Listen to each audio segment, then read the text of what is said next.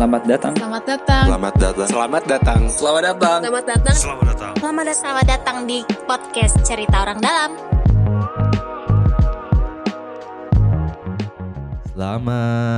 Selamat siang. Welcome back ke podcast. Kita udah ganti nama podcast BTW, sekarang udah Cerita Orang Dalam doang ya. Udah podcast. Lapil banget ya. Iya, kita feed Instagram kita udah berubah 4 kali loh dalam belum nyampe setahun ini. Semoga ini bisa bertahan setidaknya sebulan ke depan ya. Yes. Sebelum kita minimal 2 minggu lah kayak PSBB. Iya benar. Iya. PSBB terus lanjut by the way. Oh iya. Ini kita bahas apa sih sebenarnya? Gue gak tahu loh sebenarnya kita bahas apa nih. Kita membahas isu yang lagi panas. Ini sebenarnya isu tahunan nih. Ini sama kayak lebaran tiap tahun. Nah, dalam dunia pendidikan itu ada isu yang tiap tahun selalu terjadi. UN. Selalu panas. Apalagi lo selain gue apalagi? Ya penerimaan siswa baru kan lagi banyak di berita. Baru, itu dia PPDB dan sekarang kita udah punya 2 narasumber. Halo. Ntar FYI ini gue bahkan nggak tahu kita mau bahas apaan ya. Gue disuruh di-host aja. As usual. Iya as usual. Oke, yang pertama adalah Mbak Belda. Halo. Kenalin diri dong Mbak Belda. Ya halo semua. Saya Konita Beldatis, biasa dipanggil Belda. Saat ini sebagai Policy Analis di DUPP. Bagian kesejahteraan masyarakat, khususnya salah satunya di bidang pendidikan. Luar biasa, Mbak Belda di 3PP ya, tim gubernur. Tepuk tangan. Enggak, ada. Selanjutnya, Mas Goldi. Ya halo, perkenalkan nama saya Goldi, biasa dipanggil Goldi Darmawan. Sekarang sedang menjadi peneliti di SMERU dalam program RISE. RISE itu untuk riset khusus pendidikan yang salah nasi. Satu terbesar di Indonesia. Yeah. Bukan nasi. Tapi ada filosofi itu juga kayaknya. Oh mungkin karena dari nasi ya? Dari nasi tumbuhlah jiwa-jiwa yang kuat. Apa sih? Ini Farel, lo kan gak tau nih kita mau bahas apa. Jadi PPDB ini lagi panas-panasnya karena di DKI Jakarta. Dan sebenarnya gue gak tahu, mungkin bisa di-cross-check nanti ke Belda Goldi. Yeah. Di tahun ini kita gak lagi pakai... kita akhirnya menggunakan usia jadi belajar di sekolah salah satu penilaian ya atau cara kita untuk kriteria seleksi ya dalam penerimaan peserta didik baru gitu. Dan ini memancing banyak diskusi dan banyak protes seperti beberapa hari yang lalu dan seperti dilanjutkan juga. Oh pantesan ya tiba-tiba hari ini kita rekaman gitu padahal gak ada jadwal. Ini menjawab demo aspirasi. Ada demo. Sebenarnya sih bukan menjawab demo. Jadi sebenarnya kita menjawab sedikit keresahan orang. Mungkin dari Belda, apa sih yang berubah di PPDB tahun ini gitu dan kenapa ada banyak protes? Simpelnya. Kalau tahun lalu kita menitik beratkan berdasarkan prestasi anak, yaitu kita lihat dari nilai UN. Di tahun ini kita menitik beratkan kepada kondisi anak pada dasarnya gitu. Maksudnya yang paling dasar apa sih yang harus kita akomodir untuk kriteria sebetulnya. Karena tentunya setiap kita melakukan PPDB setiap tahun kita evaluasi dan lain-lain, itu kita menemukan bahwa sebetulnya nilai itu tidak adil untuk anak-anak, untuk peserta didik baru. Orang yang udah ngeles, yang udah latihan soal UN gitu kan. Gimana dong? Nah, sudut pandangnya beda. Nanti silakan tambah ini dari Mas Goldi juga, selaku yang meneliti langsung dan ngikutin yang salah satu in charge buat kajiannya di 3 tahun terakhir ya. Ya, 2-3 tahun terakhir di PPDB Jakarta. Jadi gini, kalau misalkan nilai, ini langsung cerita teknis. Kenapa silakan. Kita orangnya sangat teknikal. Kita open bahasa rumit kita paham. Kita memang mau bikin pendengarnya pusing deh. Jadi singkatnya gini, kalau misalkan kita menggunakan nilai, ternyata itu kita tidak mengakomodir asas keadilan sosial bagi peserta didik baru. Kenapa gitu? Karena ternyata berdasarkan kajian empiris, banyak ditemukan bahwa anak-anak ini mendapatkan nilai bagus ternyata banyak faktor dari kondisi keluarga dan sosial ekonominya. Bahasa lainnya berarti anak yang nilainya bagus itu cenderung berasal dari keluarga yang memiliki ekonomi stabil, lebih baik. Salah satunya, karena mereka memiliki privilege untuk kursus, kemudian mereka juga punya privilege untuk punya fasilitas yang baik dalam belajar gitu. Salah satu contohnya sekarang pun kita lihat di 3 bulan kita Covid terbukti mana yang bisa belajar dengan baik itu ya mereka-mereka yang punya fasilitas bagus gitu. Bayangin gak punya modem, internetnya lama. Dia punya modem, gak punya tab, gak punya laptop, itu kan sangat itu terbukti lah gitu. Nah, itu dia kenapa kita balik lagi nih, kajian empirisnya membuktikan bahwa nilai ini tidak berkeadilan sosial. Dan. Terlalu too many things yang mau disampaikan. Jadi rasanya. Lalu kenapa usia? Gitu. Kenapa usia? Ya, kenapa enggak usia? Misalnya nilai raport. Nilai raport misalnya ya. Gitu. Karena balik lagi tadi bahwa ternyata dari kajian yang ada nilai raport ini juga sama, tidak, justru nilai raport lebih banyak lagi biasnya dari penilaian guru, kemudian juga kondisi sekolah, kemudian tuntutan dari KKM di sekolah masing-masing.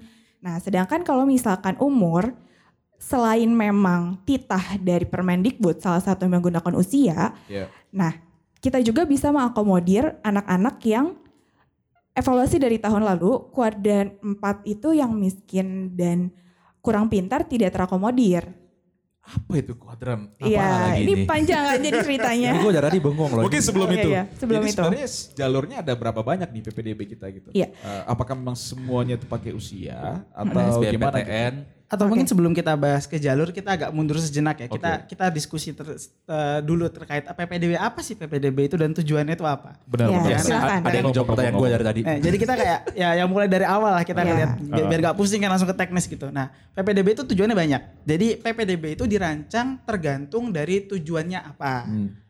Nah, salah satunya nih misalnya kalau kita ngerancang PPDB, kita pengen PPDB itu mengakomodasi keinginan anak. Jadi misal anak bisa masuk ke sekolah yang dia inginkan, nah, atau ada tujuan yang lain sebagai kalau Pak Anies bilangnya eskalator untuk bisa ada affirmative action gitu untuk anak-anak yang secara ekonomi kurang beruntung gitu. Ada juga tujuan PPDB yang sifatnya itu untuk mencari memasangkan anak dengan sekolah di mana dia belajar paling sesuai.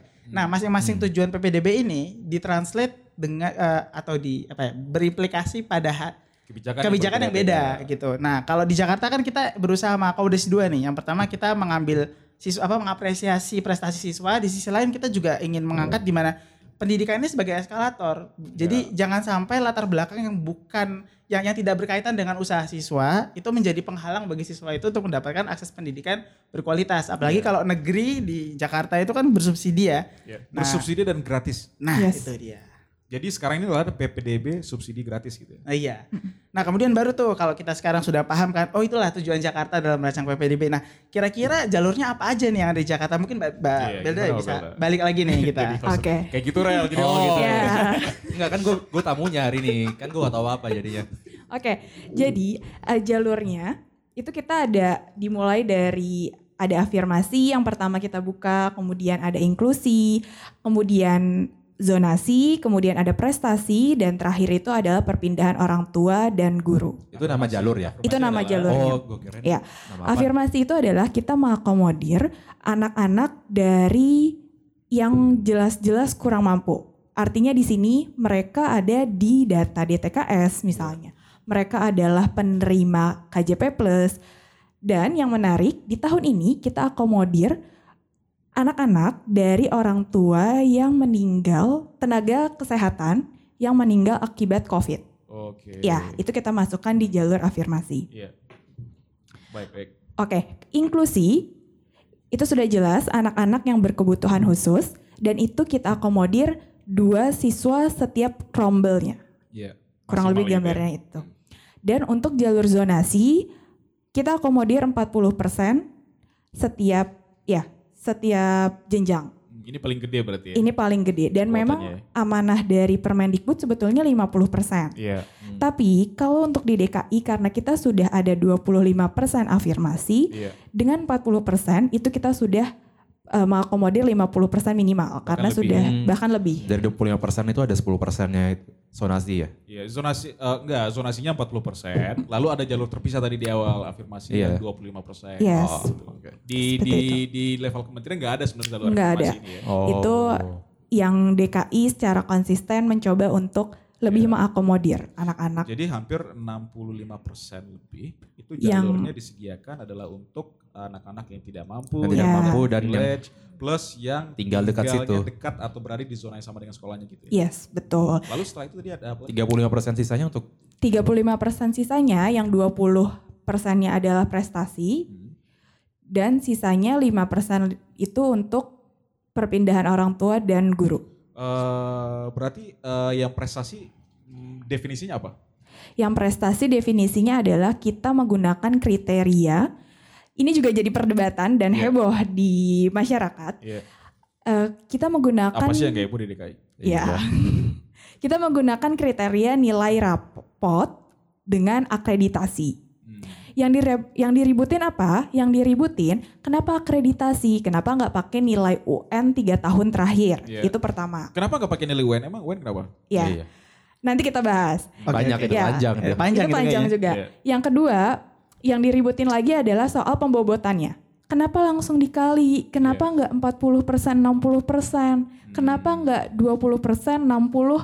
Kemudian 20 lagi gitu, melibatkan semua itu. Kenapa nggak 10, 10, 5, 72 gitu? Ya pokoknya itulah. Macam-macam. Karena masyarakat sangat kreatif dan kritis ya. It's a good things. Bagus gitu. Loh. Jadi mereka bikin kombinasinya gitu. Nah itulah juga yang nanti Mas Goldi jelaskan dengan ribuan model yang udah coba dibuat gitu. Kenapa akhirnya kita mengkali dan sebetulnya bukan pembobotan. Sebetulnya ini adalah...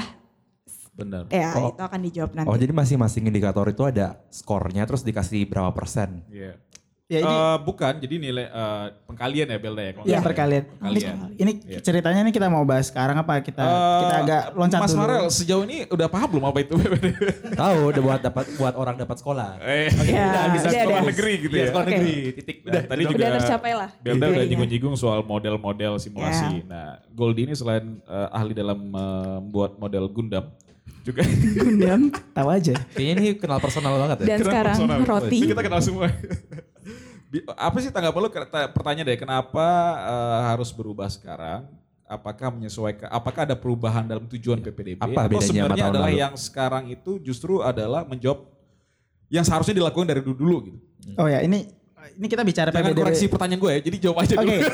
Enggak ini mau verifikasi aja, takutnya pertanyaan nanti ngalor, malah jawabannya nanti ngalor gitu. Jadi yang ditanya ini kita perubahan secara umum ya, Jadi kalau untuk di Jakarta sendiri sebenarnya kalau ngelihat secara umum itu kan kita bagi dua misalnya masyarakat itu ada yang secara ekonomi beruntung, ada yang memang kurang beruntung. Nah yang kurang beruntung itu kalau di Jakarta kebanyakan itu sekolah di sekolah swasta, kualitasnya rendah. Nah, dan meski mereka mendapatkan KJP, tetapi ternyata yang di cover gimana ya? Jadi sekolah swasta itu secara umum karena tiap tahun biaya naik, maka mereka adjust tentang biaya iurannya. Dan kadang-kadang di beberapa sekolah swasta biaya iuran itu lebih tinggi dari yang di cover sama KJP. Jadi mereka udah kondisinya secara ekonomi tidak mampu, sekolah swasta kualitas rendah, kemudian harus bayar pula gitu kan. Nah kan sebenarnya Padahal di sisi lain banyak orang yang relatif menengah ke atas dan cukup mampu itu sekolah di sekolah negeri yang bersubsidi gratis full gitu. Nah jadi ini seakan-akan dari ngelihat kondisi ini kita membutuhkan ada sebuah realokasi terhadap sumber daya kan dari kebijakannya juga tidak serta-merta semuanya menjadi afirmasi tapi kan kita hanya mengalokasikan sedikit dan mengubah sedikit pola seleksinya yang menjadikan lebih banyak anak dari semua kelompok jadi lebih beragam itu bisa masuk ke sekolah negeri. Nah kalau misalnya bicara seperti itu kan biasanya diskusi kalau untuk beragam pakai usia. Kenapa pakai usia? Nah ternyata kalau misalnya kita lihat tuh statistik Jakarta usia itu tidak terlalu berkorelasi kuat dengan prestasi. Jadi dengan usia kan karena bawaan dari lahir. Jadi anak dari berbagai kelompok pendapatan dari status keluarga kemudian dari berbagai kelompok kemampuan itu macam-macam bisa diambil di sekolah negeri gitu. Apakah itu artinya kita tidak memasukkan variabel kerja keras siswa ke dalam sistem penilaian seleksi kita? Masuk kan di PPDB Jakarta kan tidak hanya jalur zonasi yang menggunakan usia kan. Kita juga masih ada 25%. Tapi kan sebelumnya untuk jalur zonasi pakai nilai kan. Maka di jalur zonasi pakai nilai. Gitu. Nah ternyata ketika di jalur zonasi pakai nilai ini kalau kita lihat di lapangan ya ternyata pakai nilai itu dan sudah ada afirmasi yang masuk karena pakai nilai itu jadi yang terpintar di antara yang anak afirmasi. Jadi yang kemampuannya rendah ini gak bisa masuk kalau pakai nilai. Jadi kita cari cara gimana caranya supaya kemampuan rendah ini bisa masuk gitu. Dan Belda, pemerintah pusat gimana kebijakannya? tadi Bella sebut sebenarnya relevan dengan pemerintah pusat. Sebetulnya tapi kenapa hebohnya di Jakarta doang sih? Nah, jadi sebetulnya pemerintah pusat itu sudah, artinya kita setelah mengeluarkan kebijakan nih, pasti kita juga ada koordinasi sama Kemendikbud. Tidak mungkin kita langsung keluarkan begitu saja tanpa konsultasi.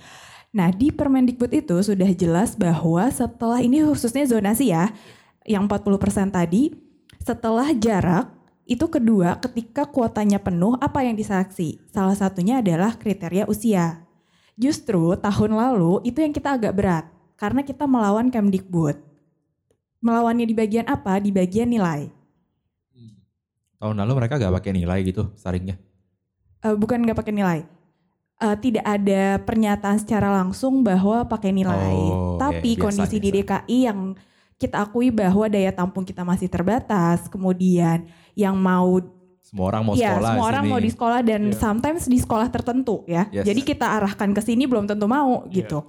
Nah, itu juga yang membuat kita berpikir dua kali bagaimana nih kita mengakomodir semua anak secara adil gitu. Yang seperti tadi Goldi dijelaskan bahwa ternyata case-nya yang ditemukan si anak afirmasi ini kalau kita pakai nilai mereka jadi yang terpintar di antara afirmasi yang lain. Kemudian case-case sosial ekonomi lainnya ternyata terjadi di lapangan gitu. Yang membuat si anak tidak bisa survive karena dia... sendiri yang secara sosial ekonomi tidak seperti teman-temannya di sekolah quote and quote yang dikatakan sekolah favorit. Nah ini juga sekolah menarik favorit. Kata-kata. Iya gimana tuh Farel? Lo ada tanggapan gak soal sekolah favorit? Yang negeri gitu yang kepala 7 kepala 8 ya, itu? Gini kalau misalkan ditanya sekolah favorit Jakarta apa gitu.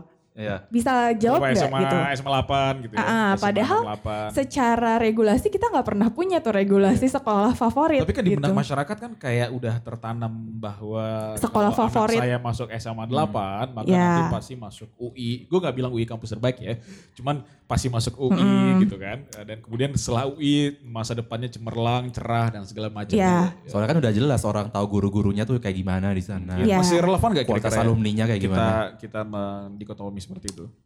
Itu terbentuk sebenarnya karena adanya opini masyarakat ya. Dan kita punya juga ya kajian terkait ternyata sekolah favorit itu justru banyak yang bla bla bla gitu yang membuat it's not a good choice. Ya, mungkin kita bisa lihat dari jadi Jakarta tuh suatu hari melihat ingin melihat sebenarnya seberapa besar sih dampak pembelajaran yang diberikan oleh sekolah favorit dan sekolah yang lain secara umum. Nah jadi ceritanya nih ya, jadi mungkin ada teman-teman yang tertarik untuk gimana sih cara membandingkan hasil dari pembelajaran. Biasanya kita ketika bicara soal anak berprestasi itu kita lihat dari nilai akhir. Jadi sekolah-sekolah dengan nilai akhir tinggi dianggap sekolah favorit. Yeah. Padahal dalam proses pembelajaran yang lebih penting itu adalah value added, itu nilai tambah. Yeah. Jadi ketika ada seorang anak masuk ke sebuah satuan pendidikan atau lembaga pendidikan, seberapa besar sih gain atau manfaat yang mereka dapat dari situ. Gimana cara ukurnya tapi itu? Nah. Kalau untuk konteks Jakarta ini menarik pertanyaannya. Jadi kita membandingkan ujian nasional. Nah, kalau ujian nasional itu kan standar untuk Jakarta. Kita compare ujian nasional dengan anak yang sama kita trace dari SMP, dari SD, dari lulus SMP sampai SMA. Kita lihat nih, ini kita kasusnya waktu itu SMA. Sebenarnya secara rank mereka berubahnya seperti apa? Dari UN SMP ke UN SMA ya? Iya. Nah, ketika kita cek ternyata perubahannya cukup menarik. Ternyata anak-anak yang mendapatkan gain lebih besar itu bukan yang di sekolah favorit. Jadi kalau kita asumsikan bahwa sekitar 30% SMA di Jakarta yang negeri itu favorit, ya sekitar 2-3% saja yang dari 30% tadi. Dan itu. Dan yang terbaik adalah sekolah-sekolah seperti apa? Yang gainnya paling tinggi? Yang gainnya tinggi itu justru yang menengah ke bawah. Jadi sekolah negeri juga, ya negeri dan swasta yang menengah ke bawah semua. Itu.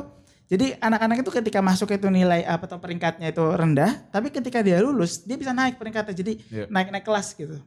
Ini lihatnya bisa dua ya, bisa dari awal dia udah tinggi terus dari kecil atau dia rendah terus. Nah kan kondisinya kalau misal pembelajarannya sama, peringkat ketika dia masuk satu jenjang pendidikan ke jenjang pendidikan lain, ranknya itu nggak berubah kalau pembelajarannya itu sama untuk semua lini. Tapi ketika di situ ada perubahan rank, nah itu baru kita bisa tahu. Oh ternyata ada anak yang ranknya tadinya dulu rendah, sekarang jadi tinggi. Wah berarti dia belajar lebih banyak relatif dibanding teman-teman yang lain gitu. Menarik. Dan gue gak tahu ya, dari segi orang tua murid kan tetap pengennya ini adalah anaknya masuk sekolah favorit tadi, terserah apapun logikanya kan, ibaratnya argumen apapun yang diberikan. studi apapun yang ditaruh di atas meja gitu. Selama gue pengen anak gue masuk 8, pokoknya gimana cara masuk 8 gitu. Sementara gitu kan ada mungkin orang-orang tua yang berkemampuan ekonomi rendah dan segala macam gak punya ekspektasi itu gitu. Tapi maksud gue gini, kenapa sih lo ribet-ribet itu ngubah peraturan, ngubah kebijakan. Terus juga misalnya orang-orang tua yang apa berkemampuan ekonomi rendahnya gak, demand-nya gak gitu-gitu juga gitu. Why we need to help them atau why we need to prioritize certain group of people. Ini sebenarnya gue pernah dengar dulu kayak siapa ya gitu yang ngomong. Jadi kalau untuk masyarakat penghasilan rendah tapi pinter, mereka bisa dapat fasilitas bagus karena ada jalur-jalur prestasi gitu. Untuk orang berpenghasilan tinggi tinggal nyari sekolah swasta yang bagus bisa dapat. Resource-nya lebih banyak. Iya, tapi kalau untuk yang penghasilan rendah tapi dianya juga agak gitu-gitu pinter amat, gimana nih untuk mereka ya? Berarti untuk menjawab itu ya sebenarnya ini semua. Ya itu juga salah satu isu yang bergulir sekarang gitu. Artinya kenapa sih pemerintah tuh selalu memberikan hadiah kepada anak miskin seperti itu ya cepatnya. Sebetulnya bukan hadiah gitu. Atau isu lainnya, kenapa sih pemerintah memberikan ikan langsung kepada anak miskin, tidak memberikan kailnya gitu. Kalau misalkan kita jawab dari point of view saat ini adalah bahwa kail yang kita berikan ke anak-anak ini saat ini ya PPDB, sedangkan ikan yang kita maksud adalah kehidupan yang lebih baik untuk si anak-anak ini ke depan. Jadi jangan wah anak gua belajar supaya dapat supaya bisa masuk sekolah gitu. Jadi semua orang fokus ke itu ya. Iya, itu masuk ke sekolah favorit adalah sebuah pencapaian gitu. PPDB itu segitunya ya. Mungkin kalau lihat dari sudut pandang lain antara ikan dan kail itu seperti ini. Kalau misalnya kita bicara soal ikan, mungkin ketika ada masyarakat yang kurang beruntung secara ekonomi, kita berikan bantuan sosial, mungkin itu jadi ikan dianggapnya. Mereka gak ngapa-ngapain, gak ada usaha lebih, tapi tiba-tiba dapat bantuan. Nah, sedangkan dari kebijakan Jakarta, kita berusaha supaya ini seperti menanam. Jadi bukan sekedar kail ya, tapi kita bicara soal benih. Nah, jadi ketika kita bicara benih, dia tuh butuh waktu untuk tumbuh.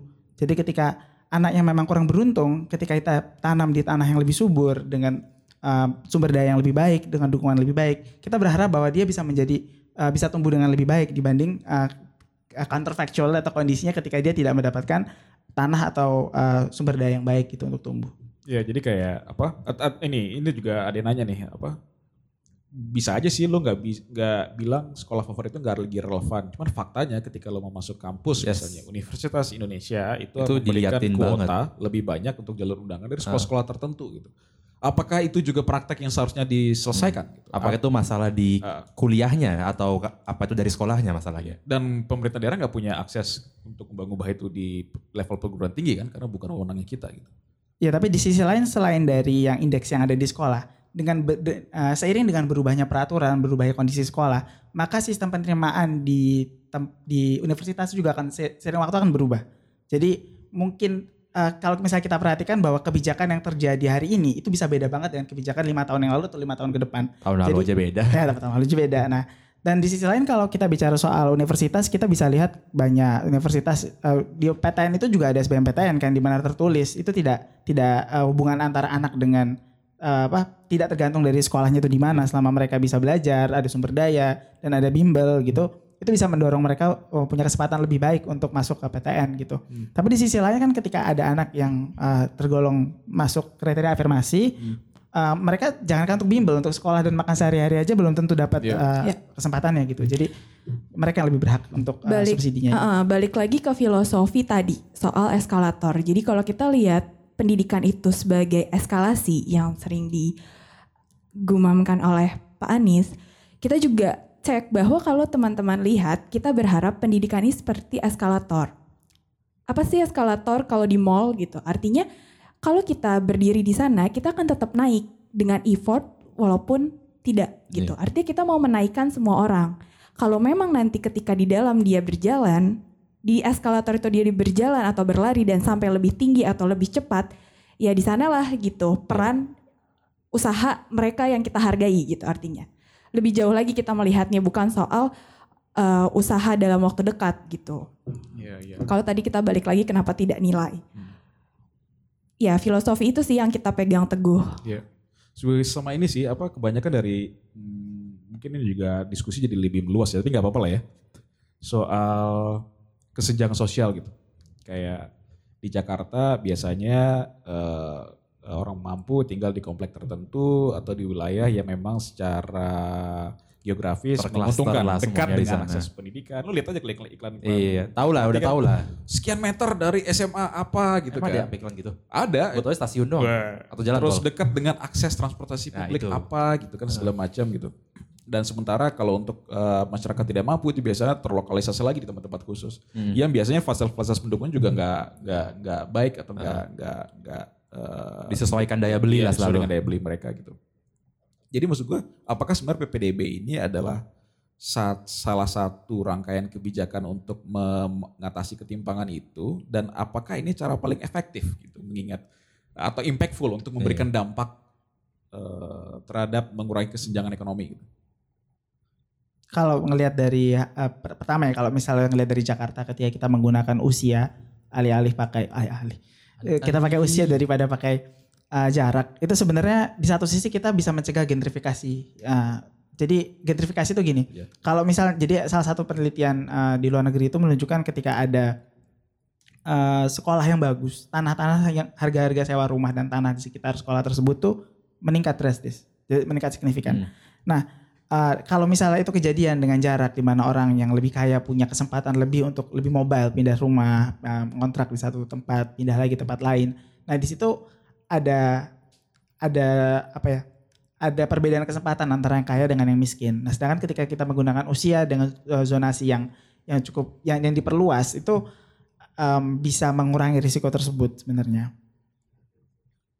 Itu sih sebenarnya gue lihat juga kan, gue dari Makassar, di situ ada satu gang kecil, terus ada yang bangun sekolah di sana, mulai dari playgroup, TK, SD, sekarang udah SMP mau bangun SMA sekolahnya, dan dulu tanah tuh murah banget sana, cuma berapa puluh ribu semeter. Sejak dia bangun sekolah dalam setahun langsung naik jadi 200 ribu per meter. Jadi seberpengaruh itu ya. Ibaratnya kalau orang punya duit, dia punya means atau resource yang banyak untuk bisa membuat strategi ya. Strategi agar anaknya itu bisa masuk ke satuan pendidikan berkualitas gitu. Nah, ya nggak fair juga. Gitu. Yeah. Tapi kan kita juga udah ada aturan sekarang yang menyatakan bahwa minimal 1 tahun ya. 1 Juni 2019. Jadi kalau kakak lo itu sebelum itu tidak bisa berlaku. Kalau sebelum itu bisa, cuma setelah itu baru jurus kakak nggak bisa berlaku tuh, nggak bisa dihitung sebagai masukan dari jalur. Oh, jadi kalau kakaknya masih belum pindah gitu. Kan bisa juga kayak gini men, kayak misalnya gini, anak gue misalnya umur kelas 1 SMA, kelas 1 SMP saat ini, dan gue tahu aturan itu, maka mungkin di tahun anak gue kelas 2 SMP, gue udah mulai nitip tuh ke kakak tantenya mungkin yang dekat dengan SMA. Calon kakak. Dan itu ini, kayaknya banyak kejadian. Ini banyak banget case-nya dan lucu-lucu. Bahkan tadi ada yang cerita bahwa nitipnya itu ke satpam sekolah tujuan gitu. Itu udah se-ekstrim itu. Join kakak satpamnya? Ya, ada cerita seperti itu. Ada juga cerita lainnya misalkan join di rumah tantenya, itu biasa ya. Banyaklah cerita-cerita yang case ini ditemukan gitu. Makanya ya pastinya juga ke depan zonasi juga terus kita evaluasi apa sih yang perlu kita perbaiki gitu, sambil juga kita tetap mengikuti arahan dari Permendikbud. Mau lihat juga kan kalau ini kan kita Jabodetabek, kalau melihat sistem zonasi ini berarti untuk orang-orang yang tinggal di Bekasi, Tangerang, Depok sekitarnya itu gimana nih kalau mau sekolah di Jakarta, karena mereka merasa orang Jakarta gitu. Nah, merasa orang Jakarta. Merasa. Iya. Kayak gitu ya. Iya, di ruangannya juga ada beberapa nih. Iya. Untung gak ada cermin ya, gue gak bisa lihat muka gue. Ya itu siapa tadi. Siapa dong lo mau bisa lihat. Kalau gak salah dari Jakarta untuk luar DKI ada 5% ya?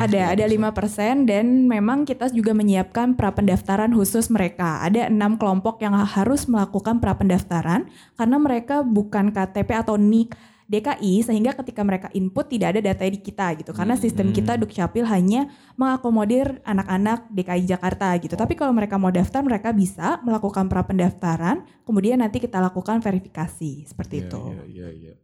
Aduh, tapi ini mau nanya apa ya? Tadi gue mau nanya sesuatu loh, gue lupa. Mungkin karena lagi pada lupa, mungkin gue mau nambahin ya. Jadi selain dari mencegah gentrifikasi ketika kita pakai usia itu, dengan PPDB sekarang secara umum komposisi anak yang masuk ke sekolah itu lebih beragam. Nah itu mencerminkan kehidupan nyata kan. Jadi sebelumnya kan sangat homogen. Jadi ketika temannya kaya semua. Nah, dengan sekarang itu dengan berbagai kemampuan, berbagai kondisi rumah tangga itu bisa kelihatan sekolah gitu. Sekolah negeri yang di Pondok Indah temannya tinggal situ-situ juga. Tapi gimana sekolahnya ya, guru-guru mungkin yang udah terbiasa gitu, guru favorit. Anak gua inputnya bagus-bagus sekarang. Begitu dapat guru yang gitu. Dari murid-murid dari tetangga-tetangga dia juga gitu semuanya. Nah, ini kalau misalnya ngelihat dari kan adalah implikasi dari kebijakan ini. Apa yang bisa dilakukan oleh pemerintah? Yang pertama, Dinas Pendidikan tuh bisa memberikan dukungan untuk pembelajaran yang terdiferensiasi. Jadi pembelajaran yang cocok untuk anak-anak dengan kemampuan berbeda-beda dan kondisi yang berbeda-beda. Dan di sisi lain, kalau kita dengan lebih beragam itu pembelajaran antar siswanya itu sebenarnya dampaknya ada. Jadi kalau kita belajar di kelas itu kan ada peer effect. Jadi teman, gara-gara teman kita jadi pintar. Tapi juga alasan peer effect juga itu alasan beberapa orang tua yang kemudian menyalahkan anaknya sekolah-sekolah tertentu loh. Karena lingkungan percaya bahwa lingkungan anaknya bagus, maka anaknya akan termotivasi. Itu standar tau, mau sekolah di mana, mau ikut deh. Bahkan termasuk gini, geng komite sekolah misalnya gitu, ibu-ibu, orang tua, bapak-bapak, itu biasanya juga pengen ikutan lagi, bikin gabung di komite yang sama untuk sekolah anaknya ketika anaknya pindah di jam berikutnya. Bikin satu sekolah aja buat mereka semua, dari TK sampai SMA sekalian. Itu mungkin kalau misalnya kita melihat bahwa ada peer effect yang positif sama gini. Jadi secara umum kan siswanya memang beragam, tapi kan di antara yang beragam itu juga ada kelompok-kelompok. Jadi nggak beragam itu pasti ada juga ada kelompok-kelompok anak yang pintar, ada yang kaya, ada yang miskin, ada yang kemampuannya rendah gitu. Tapi dari situ sebenarnya peer effect juga masih bisa terjadi gitu. Jadi seharusnya kalau misalnya ngelihat dari secara umum ya, itu kekhawatirannya masih bisa dikurangi tergantung dari bagaimana lingkungan di sekolahnya masing-masing. Nah, mungkin itu ya sebenarnya yang seharusnya tidak perlu dikhawatirkan. Iya, berarti kita faktanya sekolah negeri terbatas, sementara peminatnya banyak, otomatis akan selalu ada siswa yang tersingkir gitu kan. Terus apa yang bisa kita bantu? Kan negara nggak cuma buat sekolah negeri kan. What's next? Ya.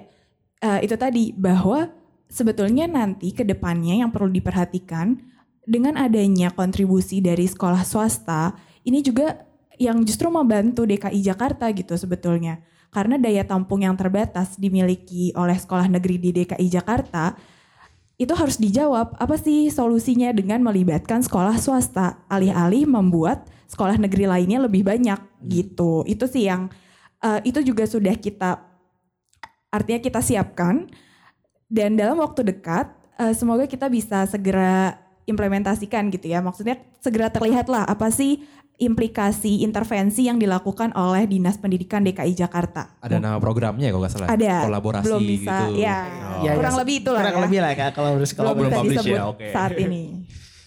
Siap. Ada lagi gak Farel? Lo pernah PPDB gak sih? Hah? Lo sekolah negeri apa swasta sih? Swasta gue dari kecil. Dari lahir. Dari TK, SD, SMP, SMA swasta. Iya. Tapi surprisingly. Tapi kita bisa duduk di meja yang sama. Iya. Berarti kita mendapat yang setara di sini. Tapi dulu sama. Orang tua saya itu salah satu yang sangat concern dengan isu PPDB. Pada saat saya perlu PPDB. Dikala sayanya ya take it for granted gitu ya. Mungkin kalau saat ini orang tua saya lah salah satunya juga yang akan menggerakkan isu pendidikan ini ya. Nih, jadi kita jadi kita sudah mengaddress belum dari protes-protes orang tua kemarin itu? Mengaddress betulnya kalau sesuai exact dengan yang mereka mau tidak. Bukannya tidak ya. Kita lakukan ini bahkan ada beberapa hal yang kita lakukan justru untuk menolong apa yang mereka harapkan gitu. Jadi anaknya misalkan berprestasi, kenapa prestasinya gak di depan baru zonasi? Sedangkan kalau kita simulasikan nanti anaknya justru tidak berkesempatan di sekolah yang anaknya mau kalau misalkan kondisinya prestasi duluan. Dan banyak hal lah yang soalnya dia saingan sama orang yang lebih pintar juga semuanya situ. Jadi sebenarnya dia punya kesempatan lebih panjang ya? Iya, sebetulnya ini kesempatan dia lebih panjang. Tapi nanti kita bisa ya tetaplah dibedakan mana anak yang berjiwa fighter artinya mereka tidak mau zonasi, memang mau dengan nilai ya silahkan di jalur prestasi. Dan ini cukup besar kita alokasikan 20%.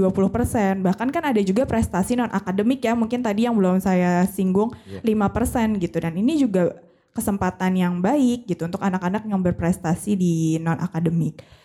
Jadi sebetulnya ya itu tadi kita kan PPDB untuk mengakomodir semua peserta didik di DKI, bukan dari kalangan tertentu. Dan kalau kita bisa cerita flashback yang suka diceritakan oleh Pak Anies, dan ini sangat menarik dan yang salah satunya sangat menempel ya buat saya. Lanjutin yang tadi. Jadi kalau kemarin orang tua saya salah satu yang kisruh PPDB, saya tidak menyangka bahwa saya yang akan dipusingkan untuk tahun mulai dari beberapa tahun ini gitu ya. Tapi jadi orang tua saya sampai sekarang juga selalu menanyakan saya, kenapa pilihannya ini, kenapa ini, karena setiap tahun tetap mengikuti. Gak tahu alasannya apa, mungkin udah passionate ya, mungkin nanti juga orang tua yang sekarang mungkin akan terus semangatnya terus sama mungkin sampai ke cucu, gak tahu juga ya. Itu beda banget ya, kalau orang tua gue mungkin dicerita ke beberapa kalian ya, maksud gue kayak orang tua gue tuh gak mikirin gue masuk sekolah mana. Bukan karena gak peduli sih. Maksud gue, kira-kira udah dibuang. Gue tuh kayak freedom aja bagi gue gitu. Orang tua gue tuh baru tahu gue kelas berapa ketika ambil rapor. Itu sekali setahun gitu. Baru sadar ya, oh udah kelas 5. Jadi gitu. Ketika bisa gue masuk, udah mau kuliah, masuk SMA gitu. Sama tertentu, orang tua ya terserah lu mau masuk SMA mana. Bagi gue kayak, yes. Gitu. Tapi di cerita yang lain itu ada anak yang sebenarnya pengen masuk sekolah A. Cuman orang tuanya tuh pengen anaknya masuk sekolah B gitu. Oh, tapi kalau masalah soal... gagal dalam PPDB ini gue punya pengalaman juga sih. Jadi waktu pas gue mau milih SMA itu, jadi ada satu SMA yang pengen gue tuju gitu. Ternyata karena ada sistemnya yang kurang berpihak pada saya, di mana nilai itu waktu itu jumlahnya kecil, kuotanya. Jadi saya adalah orang terakhir yang terdepak dari list pendaftaran di sekolah favorit yang sekolah saya inginkan. Sekolah yang gue tuju dulu. Nah, kemudian gue masuk ke sekolah yang sebenarnya ya jadi bukan first priority gitu. Yeah. Tapi sering berjalannya waktu ya, ketika gue pikir-pikir sekarang kayak gue jauh lebih bersyukur. Kayaknya gue gak akan se-happy ini kalau gue masuk ke sekolah favorit yang gue inginkan dulu gitu dibandingin sekarang. Apa skenario apa yang lo bayangkan kalau lo masuk sekolah favorit? Ada teman-teman yang berbeda gitu. Iya, teman-temannya juga ya, pertama teman-teman berbeda. Kemudian kan kalau sekolah yang sekarang ternyata kan lebih dekat dari rumah nih. Jadi ya gue ya agapnya kayak ada miniatur dari kebijakan zonasi di masa lampau lah. Ya jadi... Dan itu gak mengurangi kualitas lu kan? Enggak, gitu kan? Enggak. Jadi kalau dari diri sendiri ya, selama kita bisa punya teliti dalam melihat kesempatan yang ada, kita tak bisa ambil karena kesempatan untuk belajar selama kita masih di sekolah, apalagi itu sekolahnya yang negeri ya, dimanapun itu nggak harus favorit, itu juga terbuka dimanapun. Gitu. Yeah. Jadi yang gue khawatirkan secara pribadi itu PPDB itu takutnya kemudian dijadikan sangat sakral ya. Iya. Ketika sangat sakral seolah-olah ketika lu misalnya gak bisa masuk sekolah tertentu, gue gak lagi nyebut favorit ya. Misal lu gak bisa masuk sekolah tertentu, kemudian adalah akhir sebuah dunia gitu. Ini kayak itu loh, kayak di Cina kan sering heboh tuh waktu mau ujian masuk universitas. Iya. Itu banyak orang belajar mati-matian sampai kalau mereka ditolak, mereka banyak sampai bunuh diri gitu. Iya, jadi juga sebenarnya tanggung jawab masyarakat sebagai masyarakat juga bahwa yang bukan cuma orang tua, ya mungkin ketua RT atau tetangga segala macam, do not put any pressure ke siapapun buat masuk sekolah tertentu karena itu nggak lagi relevan gitu kan. Tapi kalau dari pengalaman saya dan diskusi dengan teman-teman yang paling berperan terkait bagaimana kita menerima kegagalan, tapi sesuatu yang berbeda dari ekspektasi kita itu pengaruh orang tua itu besar sekali. Justru orang tua jangan mengasihani, tapi justru membuat anak ini berjiwa fighter gitu. Artinya ya bukan berarti kalau kamu di sini nggak di situ kamu gagal gitu. Enggak, justru harus bikin si anak ini. Gitu. Iya, justru di sini anak itu juga polanya terbentuk. Oh ya, saya mungkin bukan di situ jalurnya, tapi yang seperti tadi Goldi cerita bahwa terasanya nanti ketika mereka sudah di 5 tahun, 10 tahun ke depan gitu. Jadi hidup tuh panjang. Jangan sampai kemudian gara-gara satu episode ini membuat mood lo untuk terus berusaha sepanjang hidup lo tuh jadi berubah, jadi jelek gitu ya. Long term banget padahal pendidikan itu.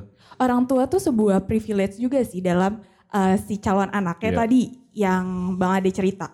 Kebebasan yang orang tua Bang Ade berikan mungkin itu adalah privilege-nya orang tua Bang Ade gitu. Sedangkan kalau saya mungkin kemarin privilege-nya orang tua saya concern banget di PPDB. Harus sehingga saya selalu terupdate. Jadi sudut pandang ya. Iya, jadi itu kan kayak privilege. Mungkin kalau Goldi privilege-nya yang tadi, dia bisa merasakan, bisa fighting di sekolah yang favorit, enggak dapat tapi tetap juga gitu. Toh sekarang tetap sukses. Toh sekarang baju. Coba kalau favorit lo mungkin gue laporan ke lo kali.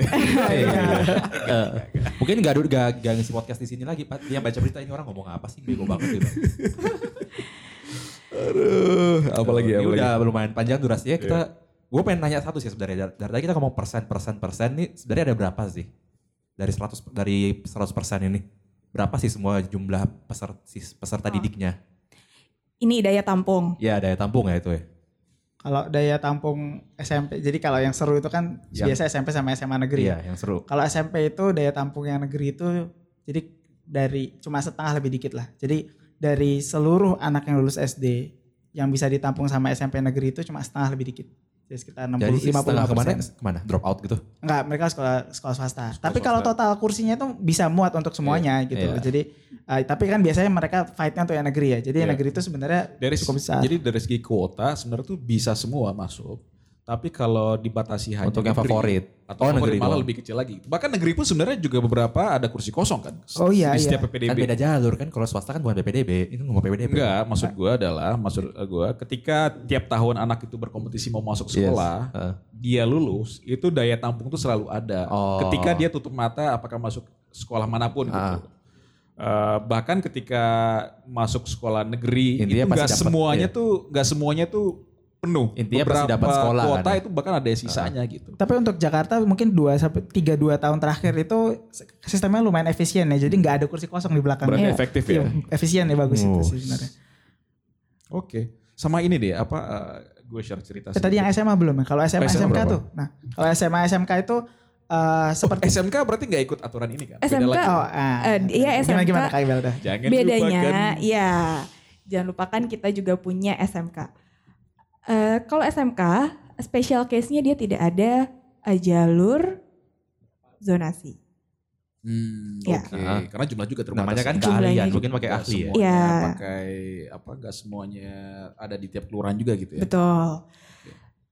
Okay. Aman lah berarti SMK ya. SMK sih sejauh ini is an option. Yeah. Kalau misalnya mau melanjut lulus SMP, mau punya keahlian tertentu yang spesifik gitu. Kalau mau langsung untuk mengejar karir yang lebih cepat ya. Betul. Dan yang menarik kan sekarang Kemendikbud lagi coba ngaji ya. Jangan-jangan nih SMK cocoknya dibikin kayak model luar negeri yang 4 tahun langsung kerja. Artinya kalau di luar negeri ada istilahnya university sama college kita akan coba SMK ini dibentuk seperti college gitu. Nah mungkin ini juga info yang menarik buat teman-teman yang sedang berpikir ke SMA atau SMK. Intinya jangan putus sekolah deh. Gitu. Ya intinya itu. Dan menarik juga gini kan, ini kita juga melawan praduga ya. Kan banyak juga mungkin kalangan kelas menengah atau mungkin bahkan di kalangan kelompok bawah pun punya anggapan bahwa anak yang tua gitu misalnya, itu pasti karena malas belajar dan segala macam gitu kan. Hidupnya ugal-ugalan gitu. Curhat. Iya loh, itu banyak juga. Kita juga punya banyak testimoni sebenarnya. Kalau ngelihat papan-papan yang kemarin demo tuh kayak ini ntar SMA tapi isi 21 tahun semua gitu. Iya. Oh, enggak sih, kita juga tetap batasin usianya. Iya, maksimal. Cuman gue agak sedih sebenarnya gitu. Karena faktanya jika kita dengar lebih dalam ya, banyak juga cerita anak-anak sebenarnya kenapa dia sampai ada jeda waktu lama untuk melanjutkan pendidikan ya karena kadang harus membantu orang tuanya bekerja, kemudian atau orang tuanya meninggal sehingga tidak ada dukungan moral dan segala macam. Ini justru anak-anak yang dari awal itu penderitaan itu bertubi-tubi gitu menghadapinya gitu. Yeah. Yang anak ini justru jangan ditinggalkan. Jadi kayak 2020 karena dia gak punya privilege, dia gak punya privilege, gak punya orang tua yang bisa lobby sana sini untuk memperjuangkan nasibnya gitu kan. Ya oleh itu, karena itulah negara harus hadir kan. Memastikan anak-anak ini juga. Jadi inti pembahasan ini adalah menyediakan kualitas pendidikan yang baik untuk semua orang ya. Jangan setara. Nangkep juga gue akhirnya. Itu doang tadi gue nangkep. Itu doang gue nangkep ya. Oke, thank you. Okay. It's a very complex issue to be discussed in live. Mungkin ada part 2, part 3-nya nanti ntar. Not even sure ya kita. Gue bahkan gak yakin apakah kita sudah mengcover semuanya gitu atau menyampaikannya juga dengan detail yang tepat. Tapi intinya adalah kita berusaha membuka ruang diskusi. Yes. Bahwa ada beberapa isu kontemporer. Apa sih? Lu ngomong keren-keren gini orang denger juga ngerti kan? Ada isu-isu lagi yang mungkin harus dilihat dengan kacamata berbeda sebagai bagian dari advokasi kebijakan. Gitu aja, nanti Belda, Goldi jangan bosan mampir ke sini. Ya, studionya bagus. Studio bagusnya. Wah, ini adalah pujian pertama dari narasumber untuk studio. Kasih dia, walaupun baru ketiga kali. Kasih dia kopi. Enggak, kita dulu ada program mau ngasih free sedot WC. Benar. Serius. Ada program gratis. Kenapa tuh? Filosofinya apa tuh? Sedot WC karena WC adalah hak semua orang dan tinjanya harus disedot. Thank you so much. Mungkin kita akan undang lagi, bisa jadi topiknya sama atau topik yang berbeda gitu ya. Siap. Beragam lah ya. Farel ada penutup? Itu aja dari kita. Jangan percaya dengan semua yang kita omongin karena kita hanya bacot. Tapi Instagram kita udah bukan bacot.